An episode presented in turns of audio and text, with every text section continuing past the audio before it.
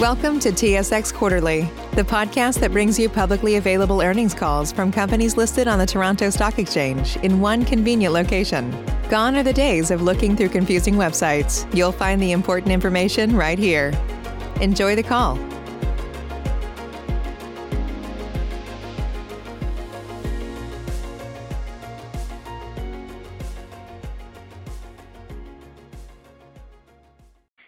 Good day, and thank you for standing by. Welcome to the Imperial Q2 2021 earnings call.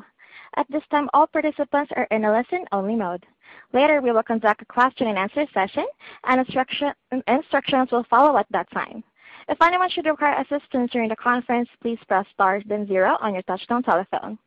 I would now like to turn the conference over to your host, Mr. Dave Hughes, Vice President of Investor Relations. Please go ahead. Thank you, Grace, and good morning, everybody. Uh, thanks for joining us on our second quarter earnings call. I'm here today with Brad Corson, Chairman, President, and CEO, and uh, as usual with Brad is the senior management team. Dan Lyons, Senior Vice President of Finance and Administration, Simon Younger, Senior Vice President of the Upstream, John Wetmore, Vice President of the Downstream, and Sherry Evers, Vice President of Commercial and Corporate Development. Uh, first thing I need to do is read the cautionary statement. Today's comments include reference to non-GAAP financial measures. The definitions and reconciliations of these measures can be found in attachment six of our most recent press release and available on our website with the link conference call. Today's comments may also contain forward-looking information. Any forward-looking information is not a guarantee of future performance, and actual future financial and operating results can differ materially depending on a number of factors and assumptions. Forward-looking information and the risk factors and assumptions are described in further detail in our second quarter earnings press release uh, that we issued earlier this morning, as well as our most recent Form 10-K, and all of those documents are available on SEDAR, EDGAR, and on our website. So I would ask you to please refer to those.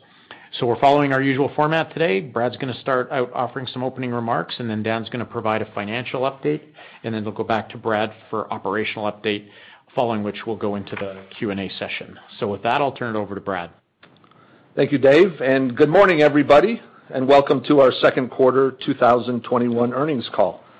I hope each of you and your families are doing well and continuing to stay healthy. You know, it's great to see the high levels of both first and second vaccinations we are achieving here in Canada and the significant reduction in case counts across the country. And Hopefully, this is bringing some sense of normalcy back to all of our lives, which is desperately needed. However, we do recognize we're not out of the woods yet, given what we are seeing globally and here in Canada with respect to the variants. Think about how to best characterize the second quarter.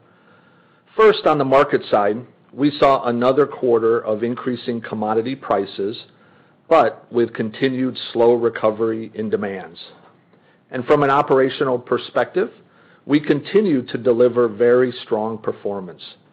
As we talked about on our first quarter call, we had plans to execute a significant amount of maintenance this quarter, and I'm pleased to say this maintenance was executed successfully. And Now that most of our scheduled downtime is behind us, we are in great shape heading into the second half of the year. This is especially exciting as we've seen many of the pandemic-related restrictions in Canada lifted and are looking forward to seeing a more pronounced recovery in demands. So I'm very pleased with the strong execution of our plans and the subsequent results this quarter. And Likewise, I'm very excited about the momentum we're now carrying into the second half of the year. And Over the next few minutes, Dan and I will detail the results of what was a very strong second quarter for us. So Now let's turn more specifically to those second quarter results. Earnings for the quarter were 366 million dollars, and our cash from operating activities was 852 million dollars. Both down slightly from the first quarter, but very much as expected, given our turnaround activities. We saw improvements in crude prices through the quarter, although our ability to fully capture this improved market environment was impacted by the high level of turnaround activities that I mentioned. We've delivered a strong first half in 2021, underpinned by the actions we took last year and are building on this year to maximize the value of our existing assets. And Not only was our operating cash flow in the quarter higher than in the second quarter of 2020, it was actually higher than all four quarters of 2020 combined.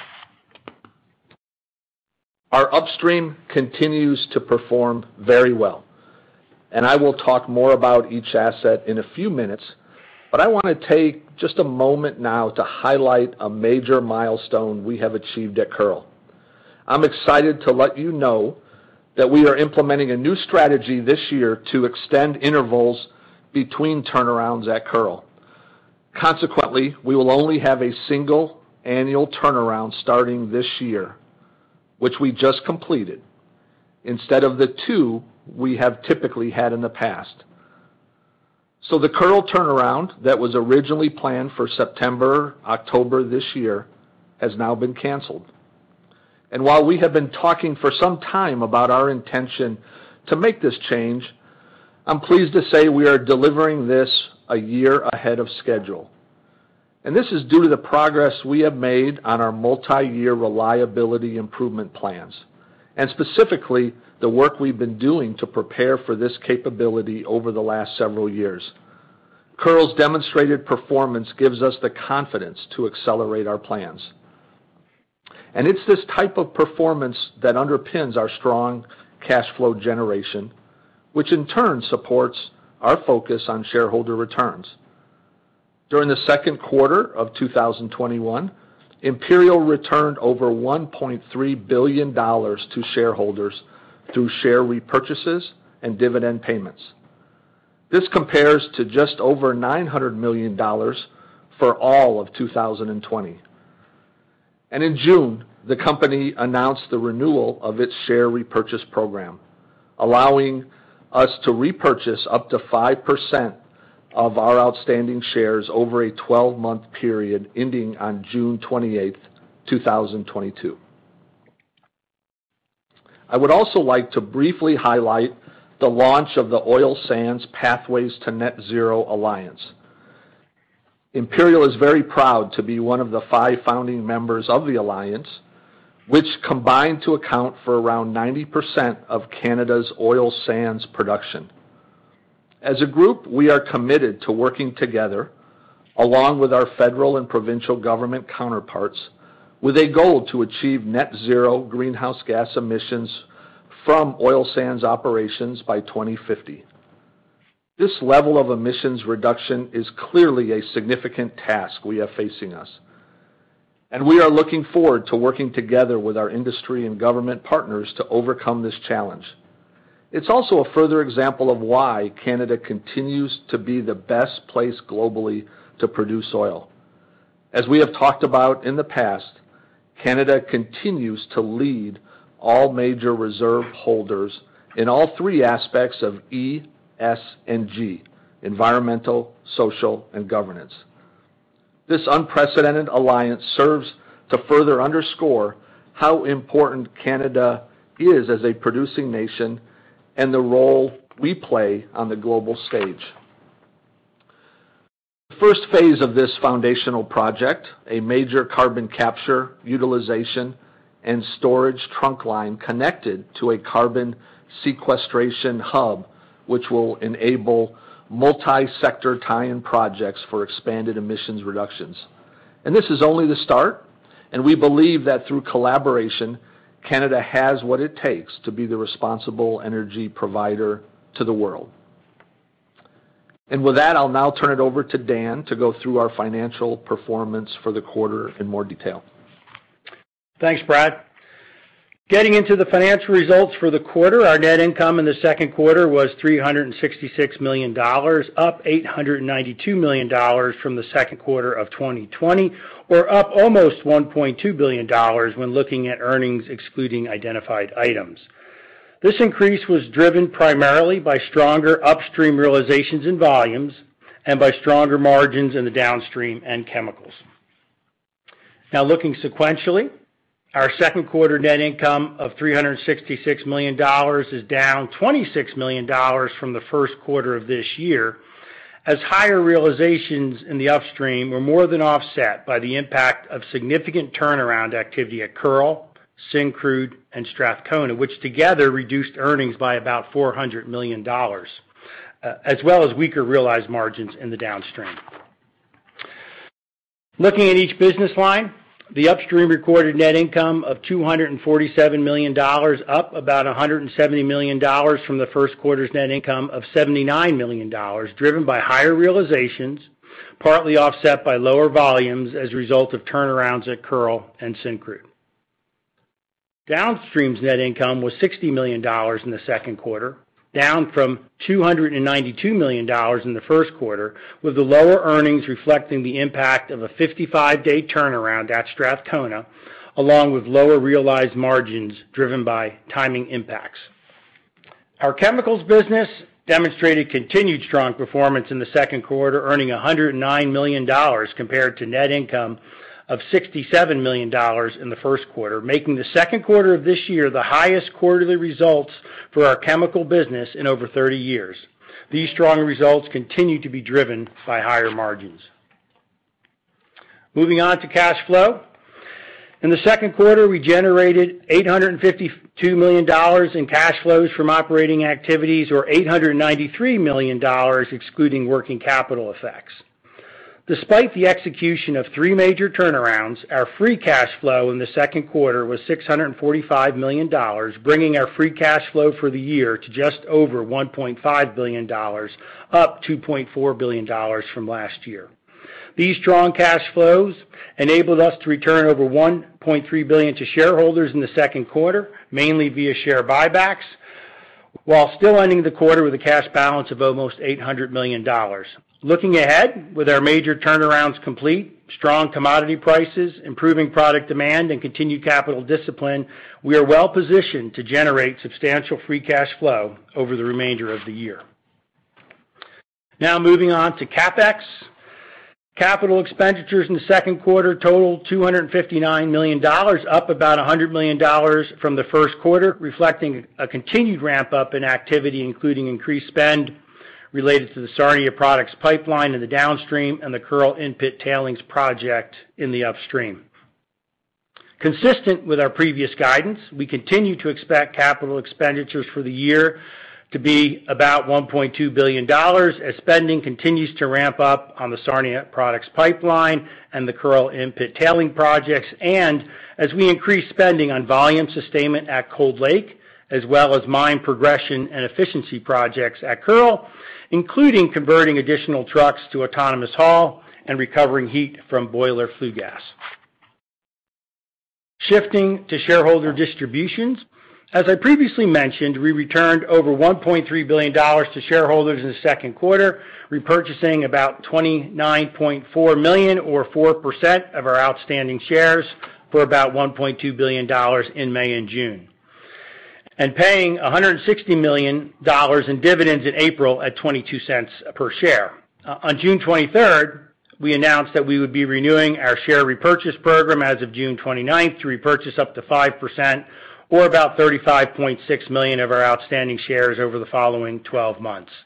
And In early July, we paid our second quarter dividend of $0.27 per share, an increase of around 23% from the first quarter dividend. Earlier today, we announced that we will pay a third quarter dividend of $0.27 per share on October 1. These actions demonstrate our confidence in the future and are consistent with our long-standing commitment to return surplus cash to shareholders. Now I'll turn it back to Brad to discuss our operational performance. Thanks, Dan. So now, uh, let me talk about our operational performance in the second quarter. Upstream production averaged 401,000 oil equivalent barrels a day in the second quarter, which was up 54,000 barrels per day versus the second quarter of 2020. and This represents our highest second quarter production in over 25 years. The increase was a result of very strong operating performance. And Although we were in the very early stages of the pandemic in the second quarter of last year, and we're taking steps to manage production levels in a highly volatile market environment at that time, it's also notable that the second quarter of this year was a quarter where we had significant planned maintenance. Production was down 31,000 oil equivalent barrels per day versus the first quarter of 2021, mainly due to the significant turnaround activity at Syncrude. I'll now talk in more detail about each asset, starting with Kearl. As you may recall, last quarter's Kearl production set a best ever mark for the first quarter, and that strong performance continued through the second quarter. Kearl is really delivering now.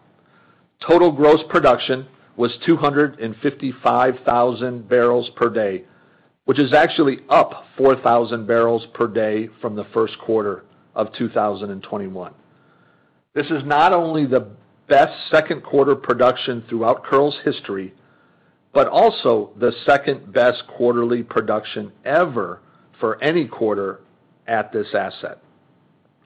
What makes this even more impressive is that these records were achieved during a quarter with a major turnaround.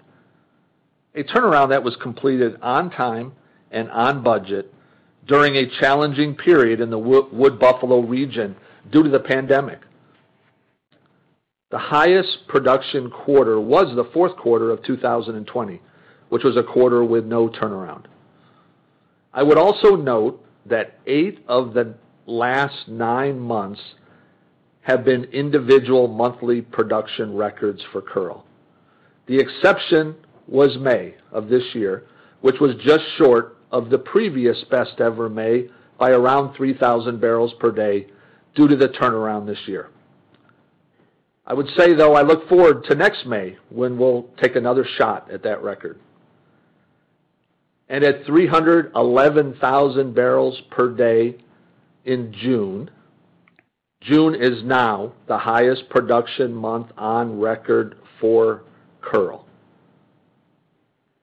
And as of yesterday, July 29th, Kearl's production for the month has averaged just over 290,000 barrels per day, which puts us on track for another monthly record for the month of July.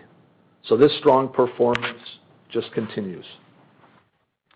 And this is the point at which I would normally be providing some comments on the second annual turnaround at Kearl. As I mentioned earlier, we won't be having one this fall.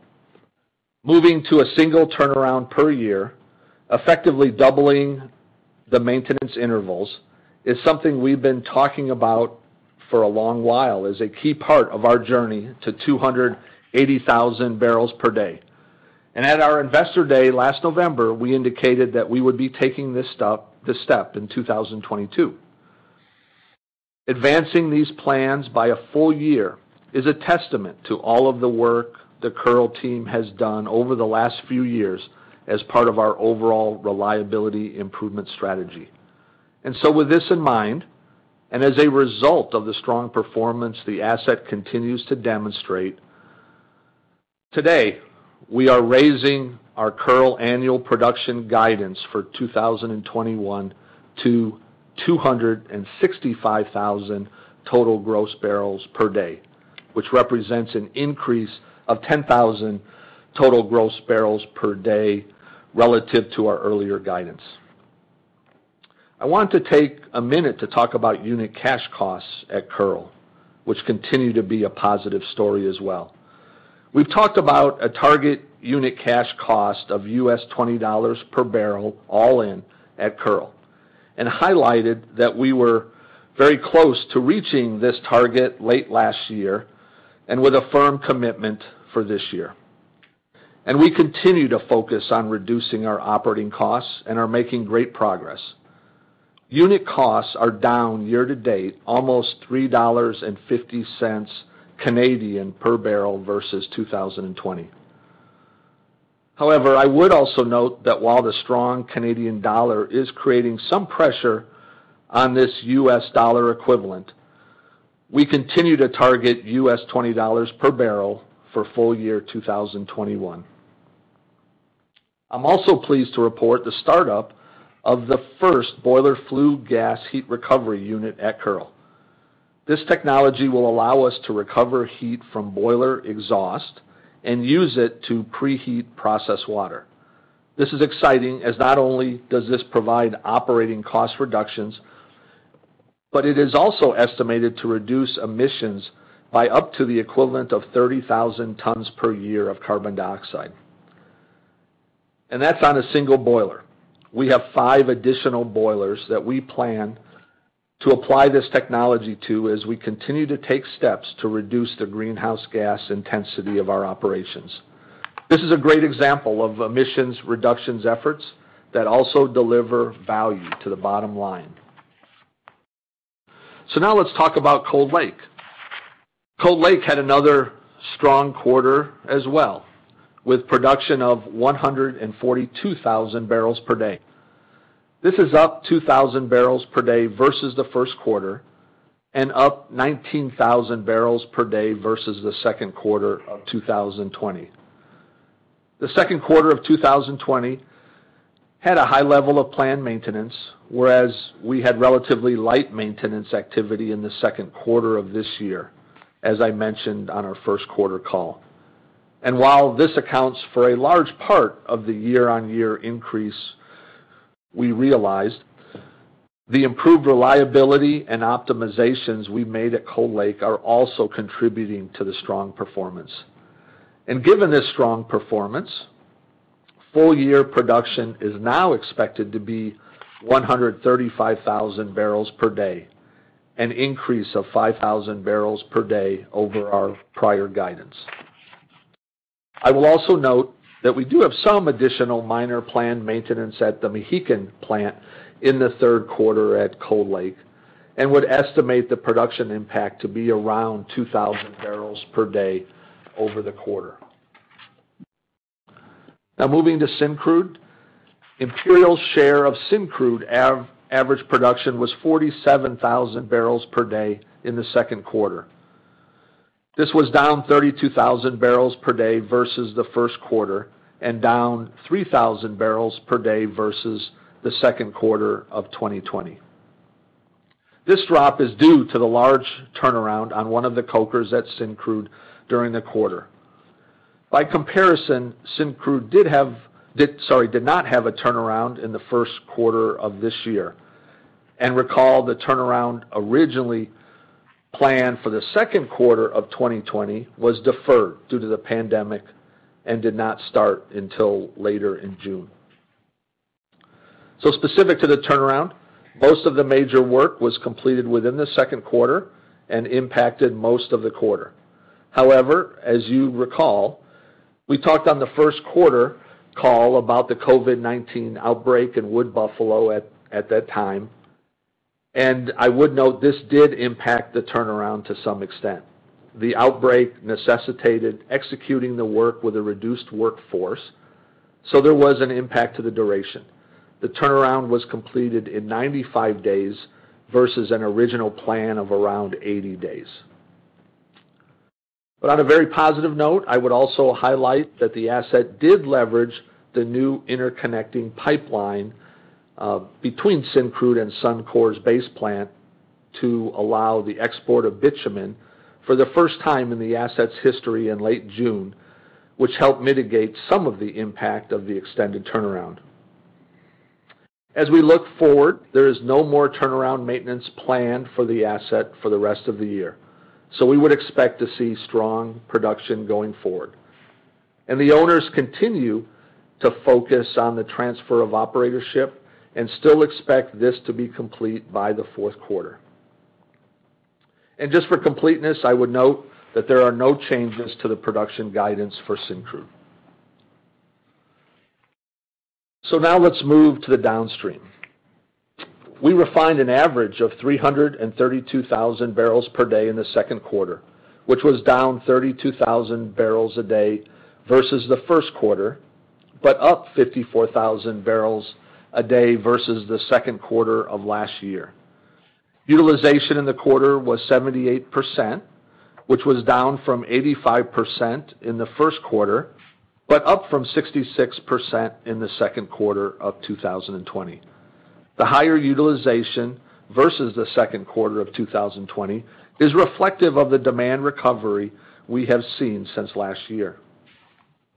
The lower utilization versus the first quarter of this year is due to the major planned turnaround at our Strathcona refinery. This turnaround started in early April and was completed on schedule and on budget by the end of May and had an overall impact on throughput of about 70,000 barrels per day in the quarter. I would also highlight that Strathcona represents almost 50% of our refining capacity in the country. And so A turnaround of this magnitude does have an impact on the downstream financial results.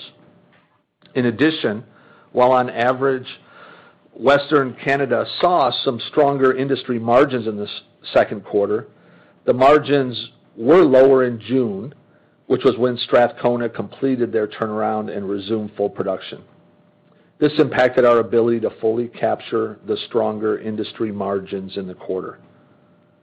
And To give you an idea of where we are now, after the successful completion of the Strathcona turnaround, overall refinery capacity utilization has increased to around 93% in the month of June.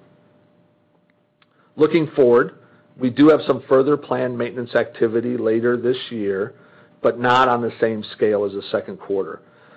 This specifically involves a small turnaround at our Nanticoke refinery starting in mid-September and running until late October. But this is expected to have a small impact on utilization and margins in the quarter. Petroleum product sales in the second quarter were 429,000 barrels per day, up 15,000 barrels per day from the first quarter, and up 72,000 barrels per day versus the second quarter of 2020. The improved sales in both cases are driven by strengthening demands as the country eases many of the pandemic-related restrictions.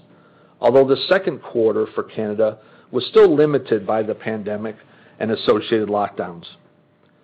As of June, though, we were seeing industry fuel demands around 90% of normal for gasoline, uh, jet at around 50%, which is a significant improvement uh, versus prior quarters, and now with diesel remaining close to historical levels. Looking forward, we expect to see continued strengthening in the demand for motor gasoline. Most jurisdictions in Canada have effectively lifted their lockdowns, and Canada has now surpassed the U.S. in administering first and second vaccine doses. We fully expect that this, along with the fact we are now in the summer driving season, will result in a further increase in gasoline demand in the quarter. And Finally, we also launched the redesigned Synergy Supreme premium gasoline at Esso stations across the country. This is very exciting as this new formulation will help keep engines three times cleaner and also offers enhanced engine protection. And Our chemical business continued its outstanding performance as well, delivering an impressive 109 million in earnings in the second quarter, the highest quarterly earnings in over 30 years. This also represents a significant increase of $42 million versus the first quarter of 2021, and $102 million higher than the second quarter of last year. Chemical volumes have continued to stay strong, as have margins, which continue to be impacted by supply challenges and demand strength in North America. So To sum it up before we move to the Q&A session, the second quarter once again demonstrated Imperial's resilience by delivering strong financial and operating performance in a quarter where we had a significant amount of planned maintenance. And That strong performance underpins the increase in our annual production guidance by 15,000 total gross barrels per day, as well as our ability to return material amounts of cash to our shareholders. I would also reiterate our ongoing focus on cost discipline and long-term structural enhancements. While the last year and a half has been marked by a high degree of market volatility, our attention on what we can control has ensured that we continue to maximize shareholder value. I'm looking forward to continuing along this path as the year moves forward. So with that, I'm going to turn it back to Dave to facilitate the Q&A session. Thank you. At Parker, our purpose is simple. We want to make the world a better place by working more efficiently, by using more sustainable practices, by developing better technologies. We keep moving forward. With each new idea, innovation, and partnership, we're one step closer to fulfilling our purpose every single day. To find out more, visit parker.com/purpose. Parker, engineering your success. What's the easiest choice you can make? Window instead of middle seat? Picking a vendor who sends a great gift basket? Outsourcing business tasks you hate? What about selling with Shopify? Whether you're selling a little or a lot, Shopify helps you do your thing, however you cha-ching. Shopify is the global commerce platform that helps you sell at every stage of your business. From the launch your online shop stage to the first real life store stage, all the way to the did we just hit a million orders stage. Shopify's there to help you grow. Whether you're selling scented soap or offering outdoor outfits, Shopify helps you sell. Wherever and whatever you're selling, Shopify's got you covered. Sign up for a $1 per month trial period at shopify.com slash try. Go to shopify.com slash try now to grow your business, no matter what stage you're in. Shopify.com slash try. Okay, thanks, Brad. Um, as usual, we had a few questions pre-submitted, so I think I'll start by going to a couple of them. Uh, our first question comes from Phil Gresh uh, at JP Morgan. One of your oil sands peers referenced approximately 10% inflation risks on CapEx. What are you seeing here? And From an activity level perspective, how are you thinking about any potential changes to your plans from last year's Analyst Day, given the higher prices? Are you seeing any OpEx inflation headwinds?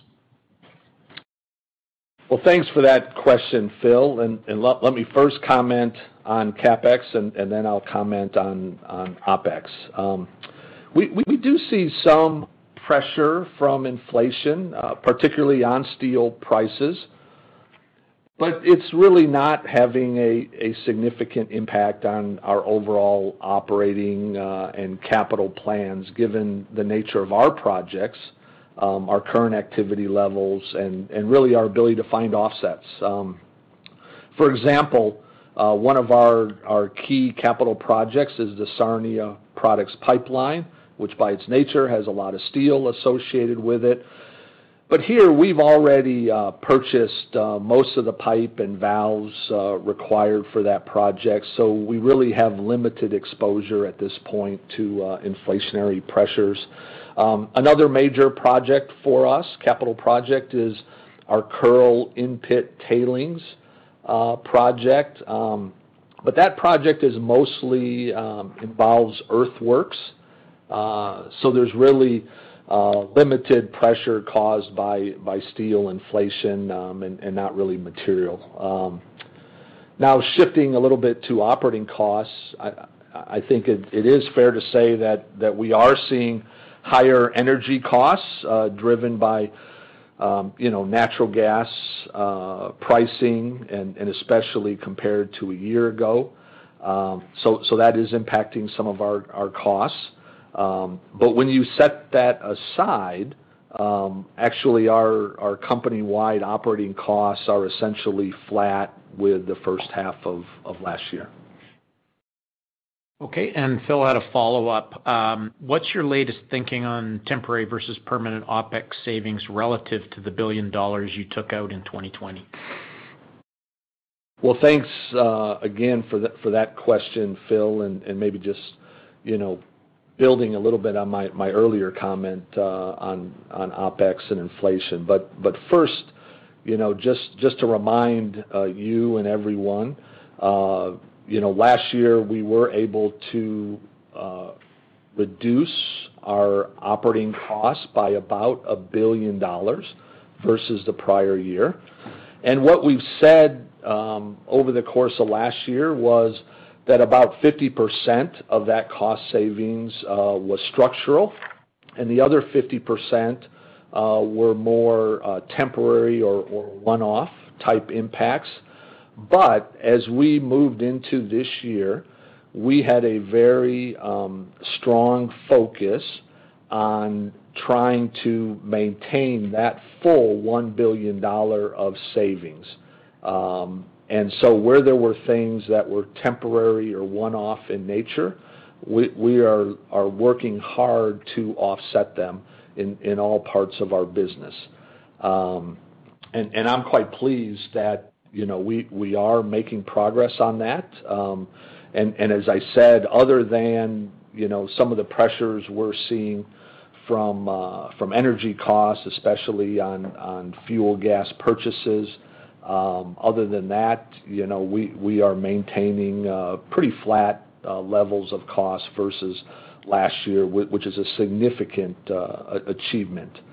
Um and then of course, also important to keep in mind that while we're keeping those costs flat, um, we have been raising our upstream production. And so when you look at unit cost trends, those are continuing on the the downward um, you know, trajectory that we talked about at Investor Day and continues to be core to our strategy to maximize value of our existing assets. Okay. Um, operator, uh, can we move over to the live Q&A line now, please? Sure. Also, I just want a quick reminder, in order to ask a question, please press star then the number one on your telephone keypad. Your first question comes from the line of Dennis Fong from CIBC World Markets. Your line is open, sir. Hi, good morning, and thank you for taking my questions. Um, the first one really relates to Kearl. Um, obviously, you guys have uh, showcased a lot of Uh, good work there, driving stronger uh, throughput and production. Um, just referencing back to 2019 and 2020 Investor Days, you outlined, I think it was six items that could help drive uh, production levels to 280,000 barrels a day. And in one of the previous conference calls, you kind of indicated that some of those initiatives had already been completed, which seems like part of the driving factor to raising full-year guidance at Kearl. Um, I was just curious as to what some of the remaining um, incremental projects you have left to help drive you to that 280,000 barrels a day, given your uh, accelerated timeline of kind of switching to one turnaround a year.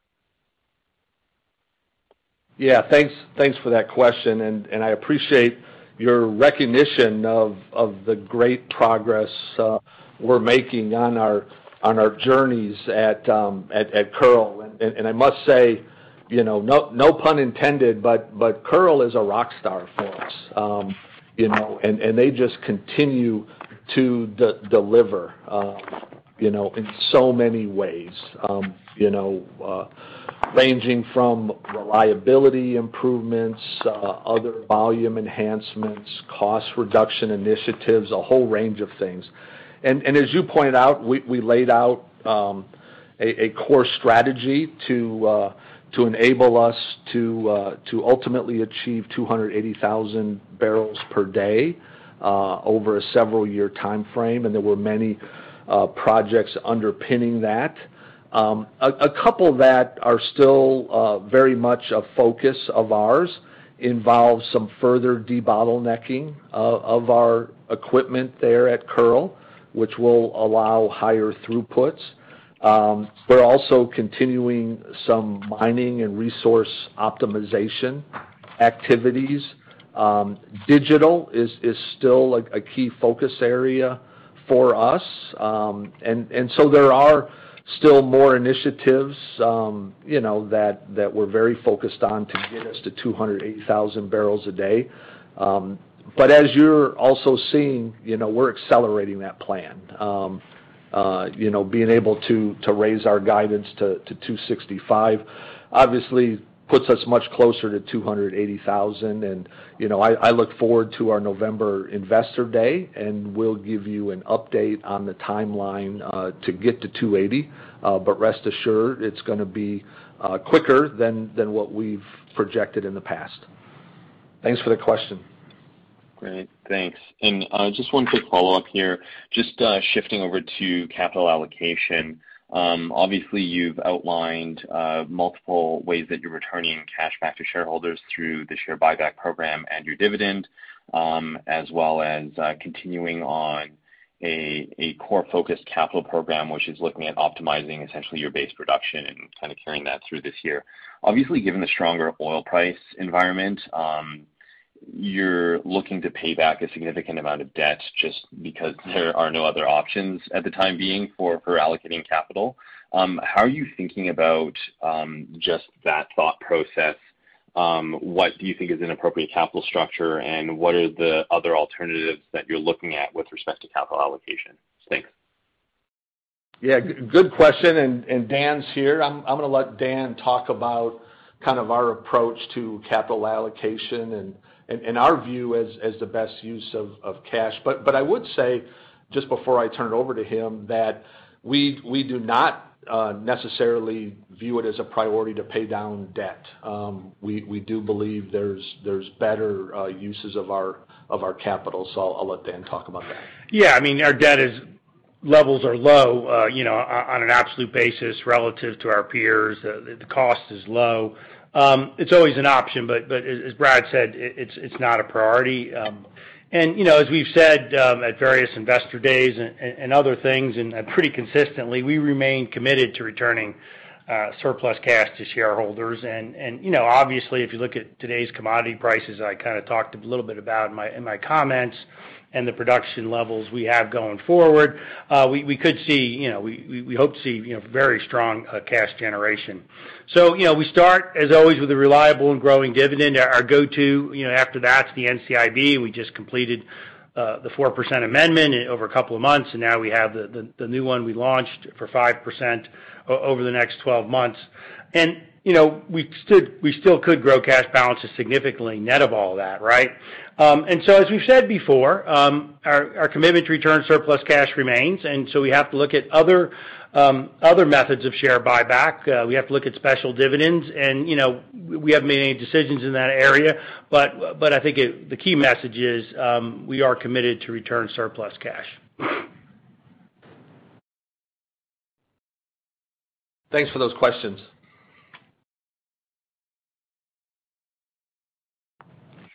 Operator. Okay. And going on, um, we have your next question from Greg Pardy from RBC Capital Markets. Your line is open, sir. Thanks. Uh, thanks, good morning, and uh, uh, thanks as always for the very thorough rundown. Um, most of my questions have been answered, but I guess I wanted to come back to the um, Pathways to Net Zero, of which you're a part of the quintet. Brad, what's most important in your mind in terms of milestones that we should be um, looking for? You guys have, you know, you've come out with this in early June. There's a consultation period underway. Um, but how should we sort of grade performance here and perhaps over what timeline? Yeah. Thanks for the question, Greg. And you know, the Pathways to Net Zero Alliance and our objectives there are a very high priority for us as a company and more collectively, you know, five of us on behalf of our industry. Um, you know, the undertaking is huge. It's complex. Um, it's going to require um, you know, a lot of collaboration and support.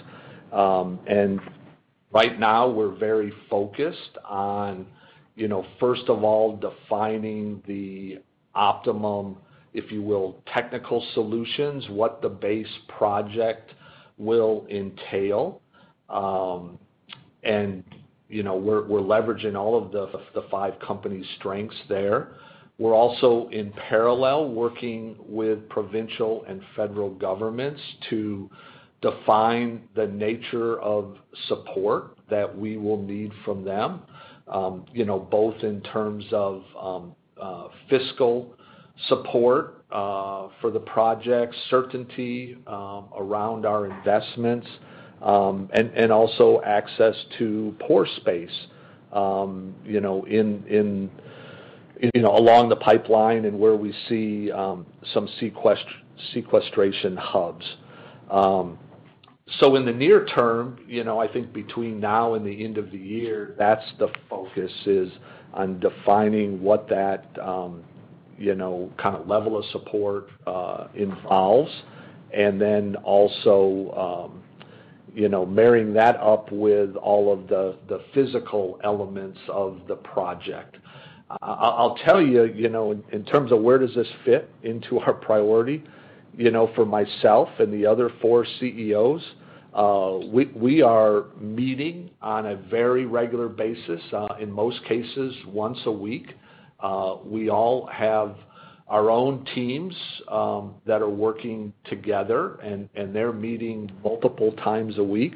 So, so this is a huge undertaking for us. And You know, it's it's obviously a multi-year, multi-decade uh, project, um, but critically important that we get it uh, set up right uh, here in the very early months. And so that's that's what we're working on. Understood. I hope that helps. Yeah. Thanks very much. Oh, as always, yeah. Thanks very much, Brad. Okay. Thank you. Thank you. And your next question comes from the line of Neil Mehta from Goldman Sachs. Your line is open, sir. Thank you. And Brad, this question might be premature, and I recognize that it is a board decision, but you brought up the comment around a special dividend, which given the cash flow generation that I would think you'd have in the back half of the year at the forward curve, uh, becomes a real possibility. As you think about the potential for special dividends, what do you think the positive case is, and what do you think the risks are to the idea? And then we've seen it employed in in a different, a couple of different ways. Some have have done it uh, in a in a codified framework through a variable construct, and some have opportunistically uh, provided fixed special dividends.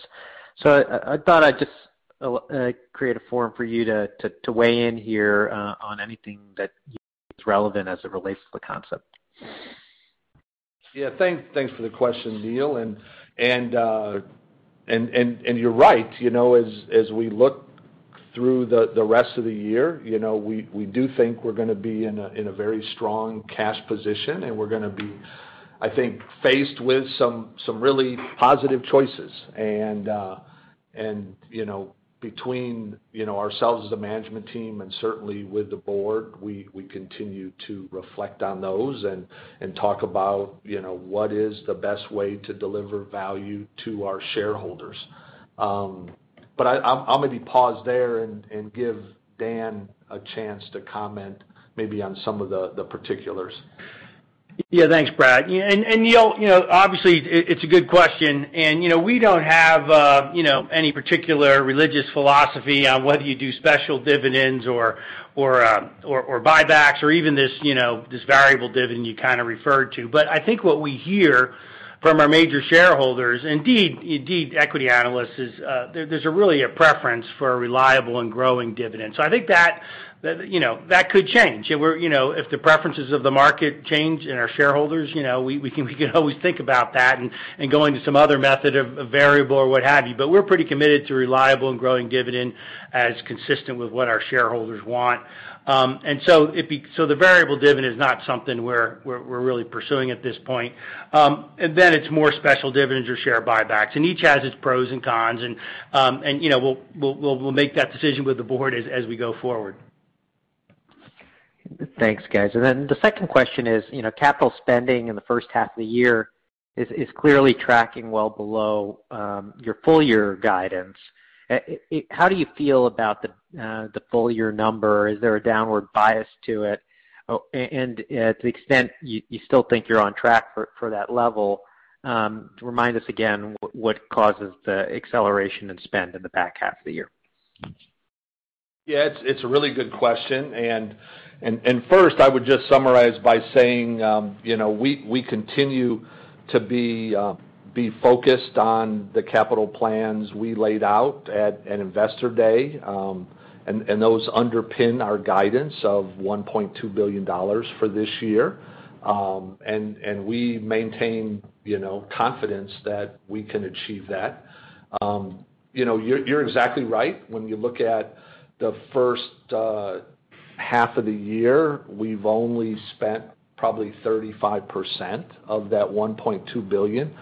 We are tracking behind, but we are aggressively ramping up activity on on several large projects. When you look at second quarter compared to first quarter, you'll see a significant ramp-up. Um and I forget, 40%, 50% or something. And you know, so if you extrapolate uh that that trend, you know, I think that will give you kind of renewed confidence in our ability to get to that $1.2 billion.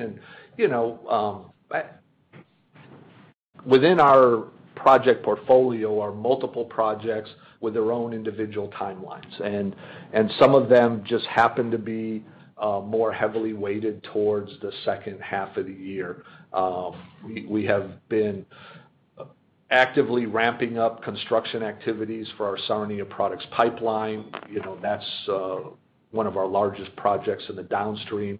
And on the upstream, uh, we're actively ramping up our construction activities at Kearl um, with our tailings project. And so those are two examples of where we expect to spend significantly more capital in the second half of the year relative to the first half of the year. Um, now through all that, you know, we continue to look for um, efficiencies, optimizations. You know, uh, we have a long track record of capital discipline. You know, what's most important is is achieving those projects you know, kind of within the timeline and achieving the ultimate objectives. And and if we can do that for slightly lower costs, actually, we we want to do that. And so we're going to continue to look for that. And and maybe that will result in us spending you know, a a little bit more, a little bit less money uh, by the end of the year, but but not with any compromise to the project objectives or timelines. So, you know, I think we're going to be pretty close to that 1.2 billion. All right. Thanks, Brad. Okay. Um, Brad, we have a couple more that were pre-submitted, so I'm going to go to those right now. Uh, the first one comes from uh, Menno Hulshof at TD. Can you quantify the impacts of the extension of the turnaround interval at Kearl in 2022 and beyond, downtime, unit costs, turnaround costs, et cetera? Is the plan to apply this approach to other projects? If so, which ones and when? Yeah, thanks Thanks for that question, Menno. Um, you know, when you think about turnarounds, and I think you know, in Dan's remarks, he highlighted that in this last quarter, we had three major turnarounds. Um we had Kearl, we had Syncrude, and we had Strathcona. And and the collective you know, financial impact of those turnarounds was about $400 million on our earnings. Um and you know, all that work was necessary. It underpins the long-term you know, safety, integrity, reliability of our operations. But to the extent we can figure out um, more effective ways to accomplish that work and extend intervals and do it at lower costs, well, that's a huge prize for us. And that's what underpins this strategy at Kearl. Specific to Curl, Kearl, when when you look historically over the last few years at our turnarounds, you know, a single turnaround will typically impact us somewhere around 10,000 barrels a day on an annual average. And that turnaround will typically cost us $50 million-$70 million in costs. And then on top of that, you know, there's the lost you know, margin associated with those barrels. So um you know, it's it's a it's a priority focus for us. That's why it's so exciting that we can announce a one-year acceleration of those plans. Um, and you know, so It continues to be an ongoing focus for all of our turnaround activities. How can we reduce the timeline, reduce the financial impact? But, but I would say that for our other assets, um, you know, those plans and approaches are quite optimized. You know, we've been working at those for many, many years. And so I don't think there's much applicability there. You know, most of our other turnarounds are on a longer interval already. Um but we're gonna continue to look for more opportunities. Kearl's the big prize, and that's why so exciting to announce that today. The next question is turnaround related as well, but in the downstream. It comes from Manav Gupta at Credit Suisse. Help us better understand the impact of downtime at Strathcona Refinery. How much was the throughput lower? What was the total expense of the turnaround, and what was the opportunity cost? Yeah, thanks. Um and again, you know, I appreciate why there's so much focus on the turnarounds. Same for us as for you. You know, in terms of Strathcona, again, you know, it's our largest refinery of the three that we have, representing about 50% uh, of our refining capacity. Um, that particular turnaround at Strathcona was 55-56 days in duration, so nearly two months of the quarter. Had an impact of about uh, 70,000 barrels per day. Um, Uh, and then, you know, the financial impact was around $90 million in terms of um, both costs and margin impacts. So, you know, a pretty significant uh, impact to us, but again, you know, one that is quite important for us, um, you know, to accomplish that work and now have it behind us as we look to the future. Okay. Uh, we have a question from Phil Skolnick, uh, Eight Capital. How do your Montney assets fit with the corporate strategy? Well, thanks for that question, Phil. Um, you know, our corporate strategy is very much focused on maximizing the value of our existing assets. And so you know, thinking about major growth, um, you know, in the Montney is not a current priority for us. We have very purposely put our focus on our core oil sands assets and, you know, looking to further drive down costs, improving reliability, the low-cost debottlenecks.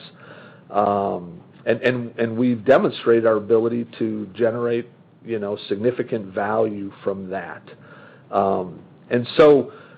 You know, given that, we're continuing to, um, if you will, prioritize, you know, where the unconventional assets fit in our portfolio.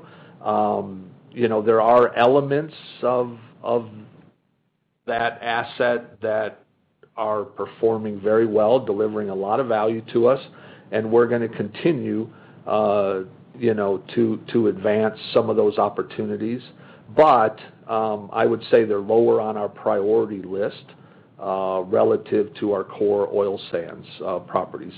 But um, you know, we need to. we take a long-term view. We've got a lot of acreage um, in the unconventional plays, and so we're gonna continue to reflect on them, continue to update that opportunity space, see how it fits in the market, and we'll continue to keep those strategies current. Uh, for now, our priority is really on the oil sands. Okay. And we have one final question that was pre-submitted around the sustainability of chemical margins, and that came from Phil Gresh at J.P. JPMorgan. On chemicals, how are you thinking about the pace of margin normalization? Well, you know, first I would just reiterate, um, you know, it's a very strong quarter for chemicals. You know, as I mentioned, uh, $109 million of of net income, and that compares quite favorably to $78 million of of net income for all of 2020. Um, and and also, you know, compares quite favorably to 108 million for all of 2019. So a very strong uh, quarter for us, um, you know, the highest in 30 years. Um, and it's really being underpinned by a few fundamentals. I mean, first of all, we have, you know, an advantage chemicals business. So we've got uh, a low cost. We've got structural advantages, um, driven by our integration with the Sarnia refinery, our access to um, you know, uh, uh, readily available feedstocks, um, close proximity to key customers uh, to market our products. you know, All those things put us in an advantaged position. And then on top of that, though, what we've seen is you know, some um, impacts from the winter storms uh, down south and outages in in some of the Gulf Coast facilities. You know, that's put pressure on the supply side of the market. Um, and then on on top of that, you know, as the economy is recovering uh, from from COVID, we're seeing an increased demand uh, for polyethylene and consumer goods related to that. And so all those things together are are creating you know, a very strong market environment. You know, as as we look longer term um, you know, into the second half of the year and and, and approaching year-end, I do expect there'll be probably some normalization of pricing, but very difficult to speculate uh, on what that's going to look like you know, in terms of dollar per ton.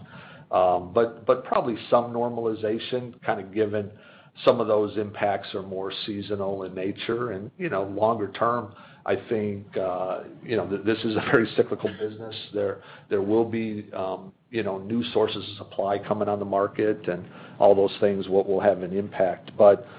But again, we still feel very good about um, where we are um, and the advantages we have with our business. And as we look even to the end of 2020, I think it's going to continue to be very strong for us. Okay. Operator, can I turn it back to you, please? Sure. And we have a follow-up question from Dennis Fong from CIBC World Markets. Your line is open, sir. Hey, thanks for taking my follow-up questions. I've got two here. One is just on the boiler flue gas project.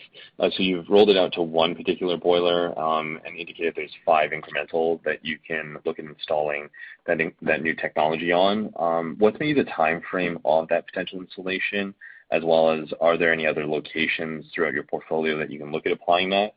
And then Secondarily, if you wouldn't mind providing a bit of an update as to where you're at with respect to the Grand Rapids project. Thanks.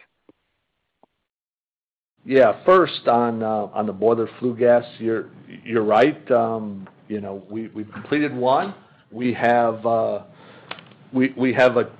uh, five additional ones that we are in the process of phasing um into into our Kearl operations. Um we we would expect that it will take um, probably two to three years to complete all of those, Um, because we need to time it um, with downtime on those pieces of equipment, and we want to be very orderly in the implementation. Uh, but a very positive project, as I mentioned, not only cost advantages, but um, also emissions advantages. So we look forward to implementing that, and it's part of our pathway to Um, a 10% reduction in our greenhouse gas intensity between now and 2023.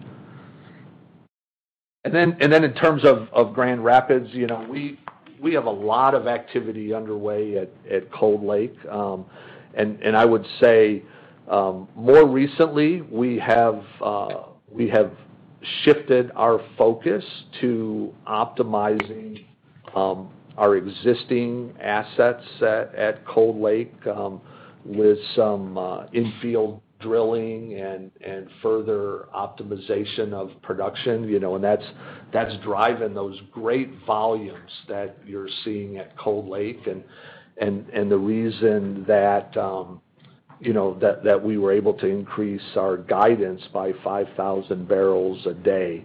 Um, so that's that's been our priority in the near term, to accelerate volumes.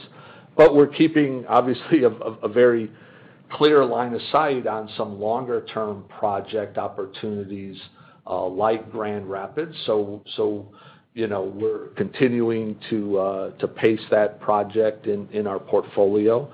Um, uh, you know, when when we get to Investor Day, we'll we'll give kind of a more wholesome update. But but we've made uh we've made progress on that project, and uh and we continue to to see that it's gonna add a lot of long-term value.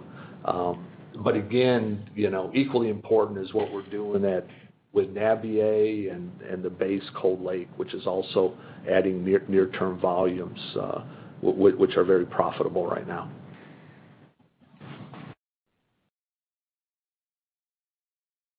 Thank you. Thank you. Thank you. I'm showing no further question at this time. I would like to turn the conference back to Mr. Dave Hughes for any closing remarks. Okay. Thank you, operator. Um, I guess that then uh, concludes our second quarter earnings call. Uh, on behalf of the management team here, thank you very much for joining us today. If you have any further questions or wanna uh, continue any discussions, please don't hesitate to reach out and contact the investor relations team. Thank you very much. Thank you. Ladies and gentlemen, that concludes today's conference call. Thank you all for joining. You may now disconnect. What's so special about Hero Bread's soft, fluffy, and delicious breads, buns, and tortillas? Hero Bread serves up 0 to 1 grams of net carbs, 5 to 11 grams of protein, and high fiber in every delicious serving. Made with natural ingredients, Hero Bread supports gut health, promotes weight management, and helps maintain blood sugar. Hero also drops other limited edition ultra-low net carb goodies like rich, flaky croissants and buttery brioche slider rolls. Head to hero.co to shop today.